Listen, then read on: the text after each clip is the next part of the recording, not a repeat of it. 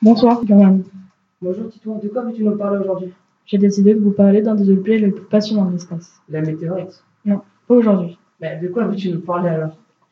Je vais vous parler des trous noirs. Ah ouais, ces énormes choses qui avalent tout sur leur passage. En s'amplifiant énormément, oui si tu veux. Mais c'est un peu plus compliqué que ça.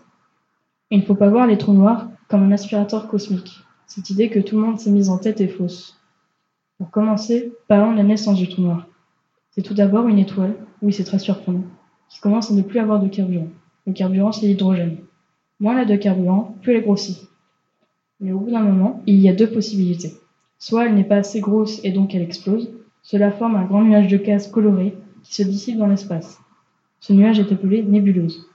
Sinon, deuxième possibilité, elle est assez grosse et elle s'effondre sur elle-même tout en gardant la même masse. Attends deux secondes, c'est quoi la masse? C'est le poids.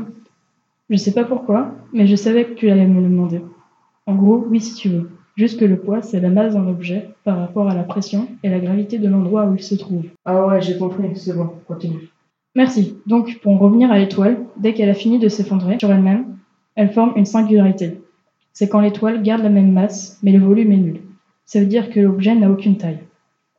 Donc, cette singularité a une gravité tellement dense que la lumière ne peut ni la traverser, ni en sortir. Cette sorte de frontière de lumière s'appelle l'horizon des événements, car on ne sait pas ce qu'il y a derrière cet horizon. En gros, c'est un aspirateur à lumière. Mais après, on dit que tout objet, même plus gros que lui, peut se faire absorber. Oui, c'est vrai. Comme je te disais, le champ gravitationnel de la singularité est tellement dense que même la lumière ne peut pas en sentir. Mais il y a aussi les autres champs gravitationnels. Dès qu'il rentre en contact avec un autre, il peut commencer à faire pareil qu'avec la lumière.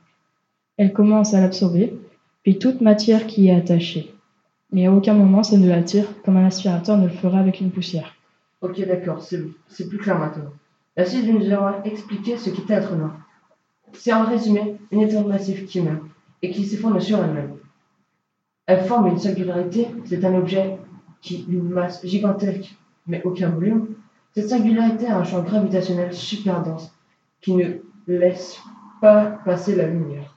Et lorsqu'il touche un autre champ gravitationnel, elle peut commencer à l'absorber, mais le trou n'aspire pas les autres objets. Merci d'avoir écouté notre podcast à la prochaine pour un nouveau. À la prochaine!